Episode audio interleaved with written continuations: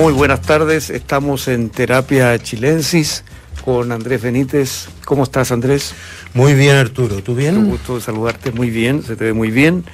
Y tenemos un invitado indicado para analizar la coyuntura política, Roberto Isikson de Cadena. Muchas gracias por la invitación. Muy contento de tenerte aquí. Encantado. El hombre que vuelve loco a todos los que siguen la política y otros temas, ¿no es cierto?, los lunes en la mañana.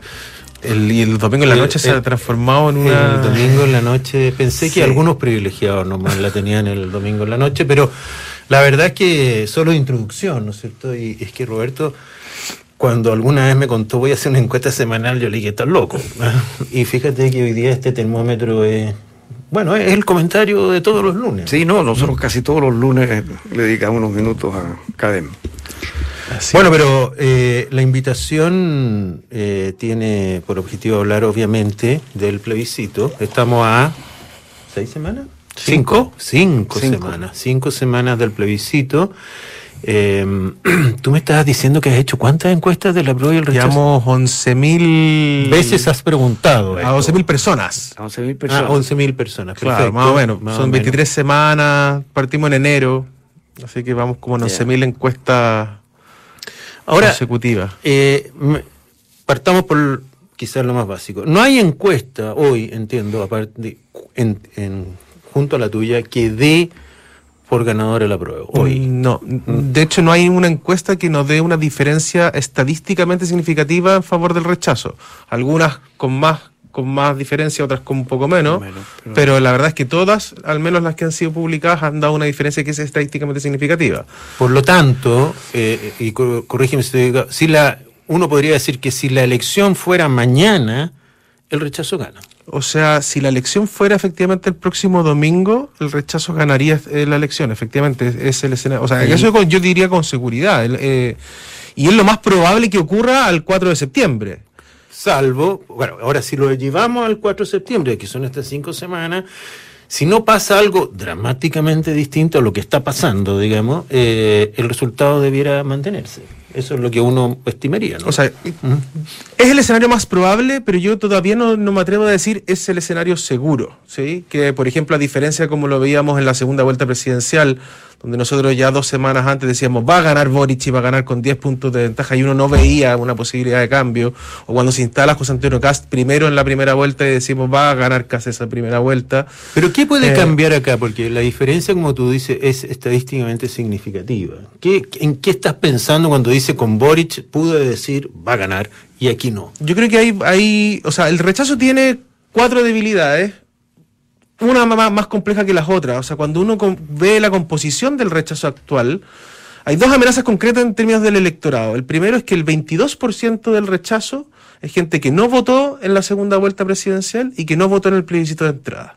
Y por lo tanto el rechazo necesita que la participación electoral sea más alta que la de la segunda vuelta y que se ubique en torno al 65%, entre sobre 62%. Ahora, hay que recordar que eso, es alto. Es alto. Pero es obligatoria la elección. La elección es obligatoria. El promedio de participación en países con, con, voto obligatorio es del 70%. Nosotros estimamos que va, va, a estar cerca del 65% de la participación, pero necesita necesariamente el rechazo una participación superior a la de la presidencial. Porque tiene un 22% de su electorado que no es leal a la participación. Y por lo tanto, en el fondo, cualquier porcentaje significativo, un tercio, o la mitad que decidiera no ir a votar y eso va, a generar Pero lo que te entiendo entonces eso no pasa con el apruebo. Eso pasa mucho menos con el apruebo. Hay un porcentaje que, que, también viene de gente que no votó en las últimas dos elecciones movilizada por la importancia de esta elección o por el voto obligatorio pero es, pero es mucho menor a la, a la que en el fondo está votando por rechazo. De hecho lo que nosotros tenemos estimado es que de cada tres electores nuevos dos votan rechazo eh, o sea, todo el ahora también tiene algo que ver con la edad, aparentemente, ¿no? efectivamente, los electores nuevos son los mayores de 50 años principalmente. Estuvieron un poco relegados en las últimas dos elecciones, aparentemente por la pandemia primero, pero eh, eh, lo que entiendo por las datos del CERVEL, las últimas dos elecciones, por primera vez en la historia, los jóvenes son votaron más que los mayores de 55. Y eso se podría revertir ahora. Yo creo que eso se va a equilibrar al menos o se va a revertir, efectivamente. Esa era una de Esa es una. Y la segunda, que probablemente es la más importante, porque un dato relevante de, nuestra encuesta, al menos, es que hoy día solo un 11% está, eh, está indeciso, ¿cierto? Sí. Y, y si uno compara por ese número con los que teníamos en una elección presidencial normal o incluso en el plebiscito de entrada, es menos de la mitad de indecisos de los que había mm. antes. Y en verdad tampoco son indecisos son no electores. yo estimo que el 70% de ese segmento en verdad no va a ir a votar. No va a ir a votar. Entonces no hay un bolsón electoral relevante en estos indecisos. ¿Dónde está el bolsón electoral para la prueba? En que hoy día un 13% del rechazo es gente que votó a prueba, que votó Boric y que hoy día rechaza. Entonces, ¿dónde decimos nosotros que es posible un cambio de tendencia? Ya el presidente el viernes se, se abre a una nueva vía. Antes, antes el presidente decía esto es aprobar o rechazar y quedarnos con la constitución de Pinochet. Sabemos que eso ya no es así, ¿cierto? Porque va a haber un nuevo proceso y la, y la opinión pública está de acuerdo con aquello. Eh, luego, si el presidente, y también se, se abrió a que, que algunas cosas no, no quedaron tan bien, ¿cierto? Un poco con lo que dice Bachelet, ¿cierto? No es perfecta, pero eh, no me acuerdo la cuña exacta de la presidenta, pero, dice. Pero es lo, es lo que es lo que. Es lo que claro, no es perfecta, pero se, acerca más a nuestro sueño. A, nuestro sueño. Ahora, si el presidente. Podría haber cantado. Si el presidente dijera, hay que probar, porque para qué vamos a seguir en el fondo con un nuevo proceso, con una nueva convención. lo dijo. Claro, y hay que probar, aprobar para reformar, y esto es lo que hay que reformar. Porque finalmente el grupo que ah. puede movilizar eh, hoy día el apruebo es aquellos rechazadores que votaron apruebo y que votaron pero tú estás tú estás asumiendo que esa gente que se cambió de bando en el fondo, ¿no es cierto? Esta más podría cambiar. Es yo por lo que veo en algunas declaraciones gente que tiene bastante decidido su voto. Segundo, el presidente dice no, como no puede decirlo, ¿no es cierto? Dice, ¿qué lata es el rechazo? Vamos a tener que hacer todo de nuevo cuando yo quería hacer ya y reconoce que hay que cambiar ciertas cosas. Pero como lo ha dicho, y le entrego la palabra a Arturo, Arturo muchas veces, ese camino de reforma a la prueba es mucho más difuso que el del rechazo. O sea, no está ni siquiera esbozado. Ni siquiera han dicho lo que quieren cambiar, cómo lo van a cambiar, no están de acuerdo adentro. Entonces queda muy poco tiempo para que suceda algo como lo que tú plantees, que se reenfoquen la fuerza y haya una alternativa de apruebo. Me parece que efectivamente es muy complejo de que ocurra pero mi rol, digamos, es decir, mm. ¿qué cosas eh, podrían hacer para que cambie eh, y, eh, la tendencia y que la prueba gane? Yo creo que esta va a ser una semana buena para la prueba. El gobierno está totalmente involucrado en la elección. Eso ya lo sabe. Pues. no, no, no, si la cuenta está recién en campo. pero el gobierno está completamente jugado. Gabriel Boric es el, jefe de campaña de, la prueba, digamos, y sabemos además que hay una tremenda correlación, y ya ni siquiera correlación, sino que yo diría causalidad a esta altura, entre la aprobación de Boric y la aprobación de, de, de Lo que tú me dirías estás diciendo que al gobierno le habría ido bien esta semana. Y por lo tanto eso... ¿Y por qué le iría bien al gobierno esta semana? Porque yo porque hemos visto a un gobierno completamente desplegado, ocupándolo el ah, territorio, porque copando la agenda, porque Gabriel Boric está mucho más presente, eh, porque está más abierto a la prueba para reformar, eh, de lo que lo estaba antes. O sea, hay un cambio, evidentemente, en la estrategia del gobierno, que creo que en parte puede convencer a algunos electores, digamos, de movilizarse hacia, hacia esa opción. Roberto, ¿y cuáles serían las debilidades de la prueba para hacer el paralelo? Bueno, yo creo que eh, eh, una de las grandes debilidades hoy día, de hecho, eh, de las propias declaraciones del presidente, es que el presidente le quita un piso a la prueba. El apruebo tenía dos dimensiones potentes, ¿cierto? Una más transaccional que tiene que ver con los derechos sociales garantizados. Y la segunda era la dimensión simbólica, terminar con la constitución de Pinochet. Entonces, el presidente cuando, cuando nos dice que si es que gana rechazo, va a haber nueva constitución igual, le, quita eh, dramatismo, digamos, a esa dimensión simbólica, porque vamos a tener una nueva constitución igual. Entonces, ha perdido un poquito el apruebo esa, esa, esa condición.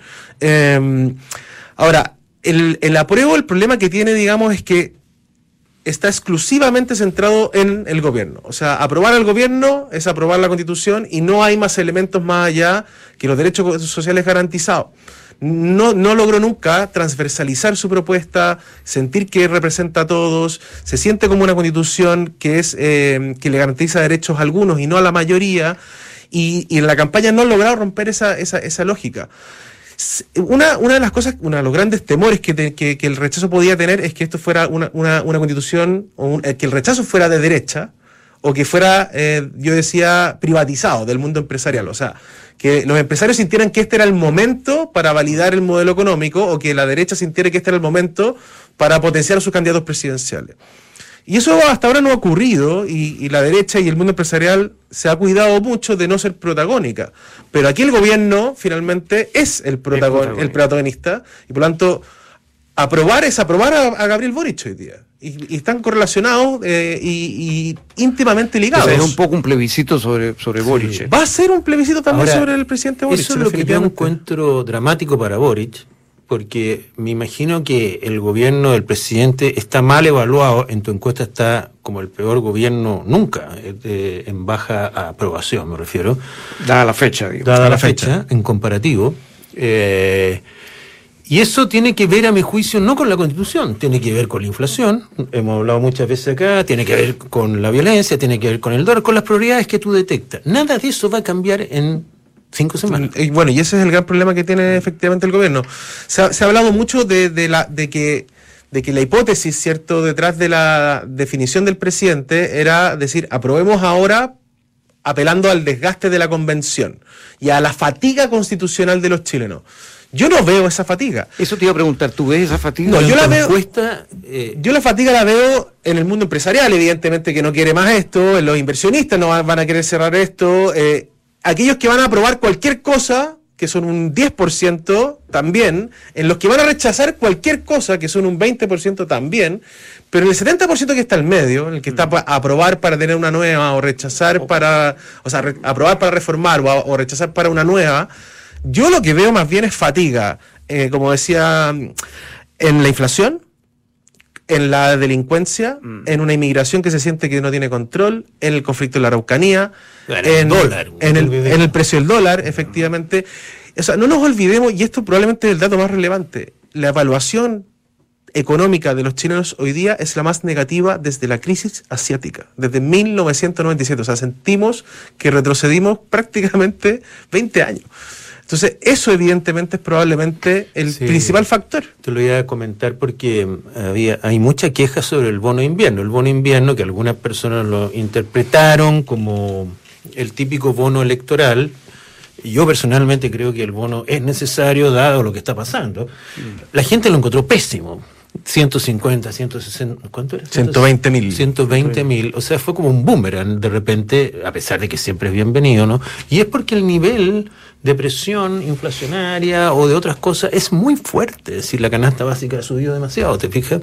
Y no estábamos acostumbrados a eso. Yo, ahí, la pregunta que te diría es cómo, cómo lo ven ustedes. Eh, por lo que entiendo, el punto central de, del énfasis de la campaña de la prueba va a ser esto de los derechos sociales, sociales o sociales socioeconómicos, digamos, ¿no? Ese va a ser como el punto central. Eh, eh, ¿Va a ser creíble eso? ¿Va a ser creíble con la situación económica que tenemos, digamos, que la salud va a mejorar, que las pensiones van a mejorar, que vamos a tener todo eso? ¿O es una cosa es que más que, más que racional, yo veo que la promesa va a ser en función de la expectativa, ¿cierto? Al final, una de las grandes, eh, otra de las grandes variables que explica esta lección es la dimensión esperanza versus temor eh, o incertidumbre. Si tú tienes esperanza en que esta nueva constitución va a traer cambios en derechos sociales garantizados en educación, salud, pensiones, vivienda y cualquier otro, digamos, vas a aprobar. En cambio, si, la propuesta constitucional te genera incertidumbre, te genera temor, vas a rechazar. Que lo que me llama la atención en tu encuesta es que veo que hay una masa muy grande, muy negativa sobre el futuro. Es que eso es lo que efectivamente está ah, marcando. en materia económica y en materia general, digamos. En, general, la sensación de que Chile está mal, claro, que el país, en el fondo, no está progresando, que está estancado, que está retrocediendo. la sensación como de un futuro creíble, positivo. Por eso, finalmente, es el gobierno el que tiene la mano eh, si el gobierno lograra en estas cinco semanas, con franja de por medio o con ciertas acciones que uno que, pudiera desarrollar, de volver a poner un mensaje de esperanza, va a tener una opción. Pero si el, si el clima predominante es de temor e incertidumbre, ya sea por la propuesta constitucional, o por la inflación, o por la delincuencia, o por el conflicto de la Araucanía, o por la inmigración, no va a tener la posibilidad de ganar esta elección. Claro, es que ahí voy, mi pregunta es, los problemas que estamos enfrentando son reales, no son inventados, ¿no? Y la gente tiene esta percepción que no es política, es real. Si ellos están si una de las preocupaciones fundamentales de la violencia es porque hay violencia. Y la ven, la sienten, algunos lamentablemente la han sufrido, ¿no? La inflación es una cosa que uno va al supermercado y sabe. Entonces, mucha campaña podrá hacer alguien, mucha franja, porque, y ahí va mi pregunta, ¿la gente habrá entendido, se verá desafectado de esta cosa que la constitución le va a solucionar sus problemas y como que la constitución volvió a ser lo que es en el fondo? No sé si tengo una respuesta eh, a eso. Yo creo que yo creo que cuando nosotros preguntamos la semana pasada si la gente está de acuerdo o en desacuerdo con que ganando el rechazo haya un nuevo proceso constitucional y el 74% nos dice que sí está de acuerdo. ese dato, Yo lo que creo es que los chilenos no han perdido la esperanza en que una buena constitución es buena para el país. Eh, pero lo que pasa es que quieren una buena constitución. Y la propuesta constitucional hoy día, tal como está, de hecho, solo es apoyada por el 10% de los chilenos. Si ese es el problema. muy poquito, es un muy Entonces, Incluso hay más partidarios de mantener el statu quo. Eh, eh, bueno, el doble, de hecho. O sea, el 20% que, que, rechazó en el origen y que hoy día está por rechazar y mantener la actual es el doble de los chilenos que quieren aprobar para esta propuesta. Entonces, ¿qué es lo que pasa, Andrés? Eh, la gente quiere una buena constitución porque sí le pone esperanzas a que una buena constitución eh, ayuda a tener un mejor país.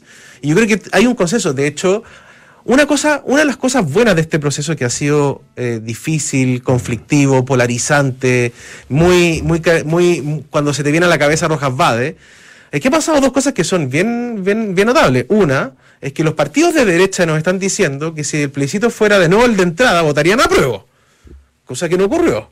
O sea, hubo un cambio, en la, evidentemente, de postura en los partidos de derecha. No te entendí. ¿Votarían? Votarían a prueba en el ah. plebiscito de entrada. O sea, lo que nos está diciendo la derecha es, vamos a un nuevo proceso ah, porque esa es la promesa.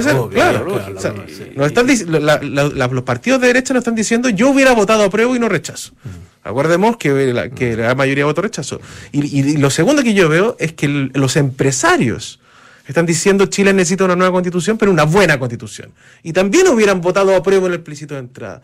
Entonces es un cambio que definitivamente es, mucho, es, muy positivo. Hay un consenso mucho más transversal de que necesitamos una buena constitución, nueva, no esta. Ahora, y da la impresión de que la polarización que estamos viviendo y que va a continuar por efecto de la campaña probablemente, sin embargo, contrasta con esto, ese 70% que quiere aprobar para reformar fuertemente la constitución de la convención o quiere hacer una nueva. Porque te quería apoyar una de convergencia. Mucho se dice que el presidente lanzó esta idea de que había que hacer una nueva convención como para subirle el precio al rechazo, porque él entiende que la gente estaría un poquito hastiada de este proceso, pero, pero lo que tú dices, y leemos en la encuesta, como dice Arturo, es que a la gente no le importa hacer una nueva convención. No le importa. No, le importa. No es un cuando el presidente dice hay que hacer una nueva convención y va a ser largo y ojo, la gente dice vamos, ¿por qué no? ¿Por qué no? Si en la medida que sea buena. Pero es divertido porque los políticos lo leyeron así. Dijeron, o jugar jaque mate del presidente le puso un costo muy alto el rechazo, pero la gente está en otra, parece. Está en otra, porque es que la gente está en delincuencia, está en inflación, está en el precio del dólar, está viendo el conflicto de la Araucanía, y luego probablemente, pues. probablemente lo que le tiene que haber ocurrido al presidente es que alguien hizo algunos focus en la moneda y llegó un par de personas y dijeron otra convención y se le viene Rojas va a la cabeza y dice, no, ¿cómo va a ser otra convención? Tan loco. Pero la verdad es que ese proceso eh, de evaluación es mucho más complejo que solo imaginar que una nueva convención es volver a tener a Rojas Vades sin ningún tipo de aprendizaje. Eh, entonces, hoy día, de nuevo, hay un gran consenso de que Chile necesita una nueva constitución, pero que necesita una buena constitución. Y este texto, como está, no, no lo está garantizando y por lo tanto, la llave para que la prueba gane la elección es que el gobierno dé señales claras de que va, puede aprobar para reformar un 2, 3, 4, 5. Si no, es muy difícil, efectivamente, que pueda ganar la prueba. Entiendo que hay un problema en el sentido de que no todos los partidos que apoyan al presidente quieren lo mismo, pero, pero claro, en la emergencia se podrían poner de acuerdo. O sea, es que... el trade-off, efectivamente, es el quiebre de la coalición. O sea, hacer eso es terminar con tu coalición como la conoces, digamos. En, en, en resumen, esto sería la jugada, habría que escribir en la historia de cómo se da vuelta una elección en cinco semanas si eso sucede, porque todos, las, los dardos apuntan al revés, o sea, sería una genialidad, ¿o no? Sería una genialidad, bastante única y poco probable. Y poco probable. Sí. A ver, pero no sabemos cuán sólida es la, la digamos, la, convicción de quien dice apruebo o quien dice rechazo. Yo te diría que hoy día hay un 80, nosotros lo hemos medido varias veces y eso ha ido creciendo. ¿Cómo mides eso? Eh, cuando tú primero le preguntas si aprueba o rechaza, entonces si dice rechazo le preguntas, bueno, ¿estás completamente decidido a votar rechazo? ¿Podrías votar rechazo? ¿Podría votar apruebo o podría no votar? Tienes esos datos. Entonces, lo que hemos visto es un alza del voto duro, tanto del apruebo como del rechazo. Pero en el rechazo todavía queda un 20% que te dice podría votar rechazo o podría votar a Porque se lanza ahora la franja, eh, se lanza esta campaña que estamos viendo que es muy fuerte, con, una presencia, como ustedes dicen, bastante directa del presidente, de la ministra Vallejo también, y parece que de otros ministros y ministras. O sea, estamos viendo una cosa bastante institucional, porque esta, esta, esta campaña de información, claro, es institucional y por muy eh, neutra que se plantee, eh, si es que se plantea en forma tan neutra, pero igual es una especie como de aval. Yo creo que la, gran diferencia que ocurre con esto es que desde el momento en que el Estado, por así decir, valida esto, bueno. Eh, la convención se queda un poco atrás, digamos, los convencionales quedan un poco atrás, o sea, esto adquiere una seriedad, una respetabilidad. Hoy día el, presidente estaba autografiando constituciones. Pues, o sea, imagínate, el, eso no es ser parcial, o sea, no es imparcial, ¿no es cierto? Eh, ahí están, eh, todo es, todo dice, todo grita prueba lo que hacen ellos, ¿no? Y vamos a ver qué es lo que pasa. Yo Sigo pensando que los problemas son otros, que esto va, obviamente va a influir, pero las campañas, cuando la cosa está decida, no influyen nada. No, no, no, eh, no, O sea, de nuevo, el escenario más probable es que va a ganar el rechazo. Eh, cuando uno ve cuáles son los cuatro ejes importantes de esta elección, el rechazo logra imponerse en los cuatro. Hay más temor o incertidumbre que esperanza en lo que genera el texto. En la aprobación del gobierno está menos 20 puntos de neto. O sea, el presidente tiene un 38% de aprobación y un 58% de desaprobación. El apruebo para reformar está 8 puntos bajo que el rechazo para reformar. Eh, y las expectativas están puestas hoy día en el rechazo. Hay 10 puntos de diferencia, y, eh, un 10% más gente que cree que va a ganar el rechazo de que va a ganar el apruebo. Entonces están todas, por así decirlo, los ejes alineados al, al rechazo. Luego, si podemos afirmar esto con total seguridad, no, porque el rechazo tiene dos debilidades estructurales, que son una base de apoyo que viene desde gente que no vota y una base de apoyo que viene de gente que votó a prueba y que votó Boric. Y esos dos ejes podrían incidir evidentemente en la elección. La única manera de que gane el rechazo es, es, que haya sucedido lo último que tú mencionas, que haya gente que se ha dado vuelta. Porque el, el 78 versus el 22 había que dar vuelta a alguien, ¿no es cierto? Y por lo tanto a mí me parece que... pero ¿por qué lo llamas dar vuelta? Porque una persona que votó a prueba no, que dio vuelta su voto simplemente. ¿Por qué lo dio vuelta? Si una persona votó a prueba eh, el sentido ah, de, abrir este proceso, ¿necesariamente tendría que luego aprobar lo que hizo la convención? No, no, tiene razón. Y por eso quizás hay tanta gente que se da vuelta. Dice, yo aprobé el proceso, pero, nunca dije que iba a aprobar la constitución. Por lo tanto, es totalmente, no es un voto contradictorio. Y a lo mejor eso es lo que pasa. O sea, yo creo que Jimena Rincón, por ejemplo, y todo representan eso. Te fijas, representa gente que, que está descontenta con el resultado, bueno, eso que volvería a votar a prueba en el primer plebiscito. Sería más fuerte el cambio, ¿te fijas? Porque no es un cambio necesariamente. Es gente que dijo, me parece que el proceso está bien, bien escrito, bien llamado, me parece que el resultado es pésimo. Y eran las dos opciones, y me dijeron, es entrada y salida. De hecho, si a mí me, me apuran, eh, el, eh, si es que hubiera un nuevo plebiscito, ganaría de nuevo el apruebo, 80-20 y volvería probablemente a ganar la convención constituyente. Más que estos inventos de comité de expertos, digamos. Y, ¿Cuánto, ¿Cuánto crees tú que es la distancia del votante probable? Digamos, considerando el votante probable, no considerando... Mira, nosotros hemos hecho varios análisis y en el escenario como más estrecho, hasta la semana pasada nos daba 54-46.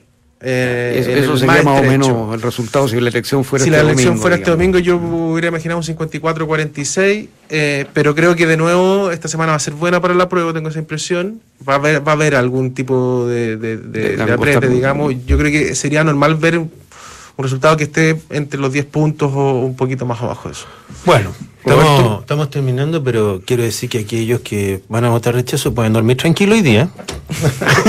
Por unos días. Yo no estaría tan seguro. Hasta la próxima encuesta. Yo no estaría tan seguro. no. Hasta la próxima encuesta. Hasta la próxima encuesta. Hasta el domingo. Porque todo lo que dice él dice que el domingo viene una cosa distinta. Roberto, es interesante, yo he aprendido mucho, Roberto, gracias. Muchas gracias. Un gusto grande tenerte contigo. Encantado. Tenerte aquí. Yo estoy de invitado de jueves, mira que no. Eso ya es un gran progreso. Espero que se repita. Eh, se nos acaba el tiempo. Sonda, la transformación digital de tu negocio nunca estuvo en mejores manos. En Sonda trabajan para que disfrutes tu vida innovando y desarrollando soluciones tecnológicas que mejoran y agilizan tus operaciones. Conócelos hoy, Sonda Make It Easy. A continuación, información privilegiada al cierre y luego sintonía crónica Epitafios junto a Bárbara Espejo y Rodrigo Santa María. Y a partir de las 21 horas, reconstitución en Duna con Paula Escobar. Hoy conversa con la constitucionalista Marisol Peña. Tengan ustedes muy buenas noches. Buenas noches.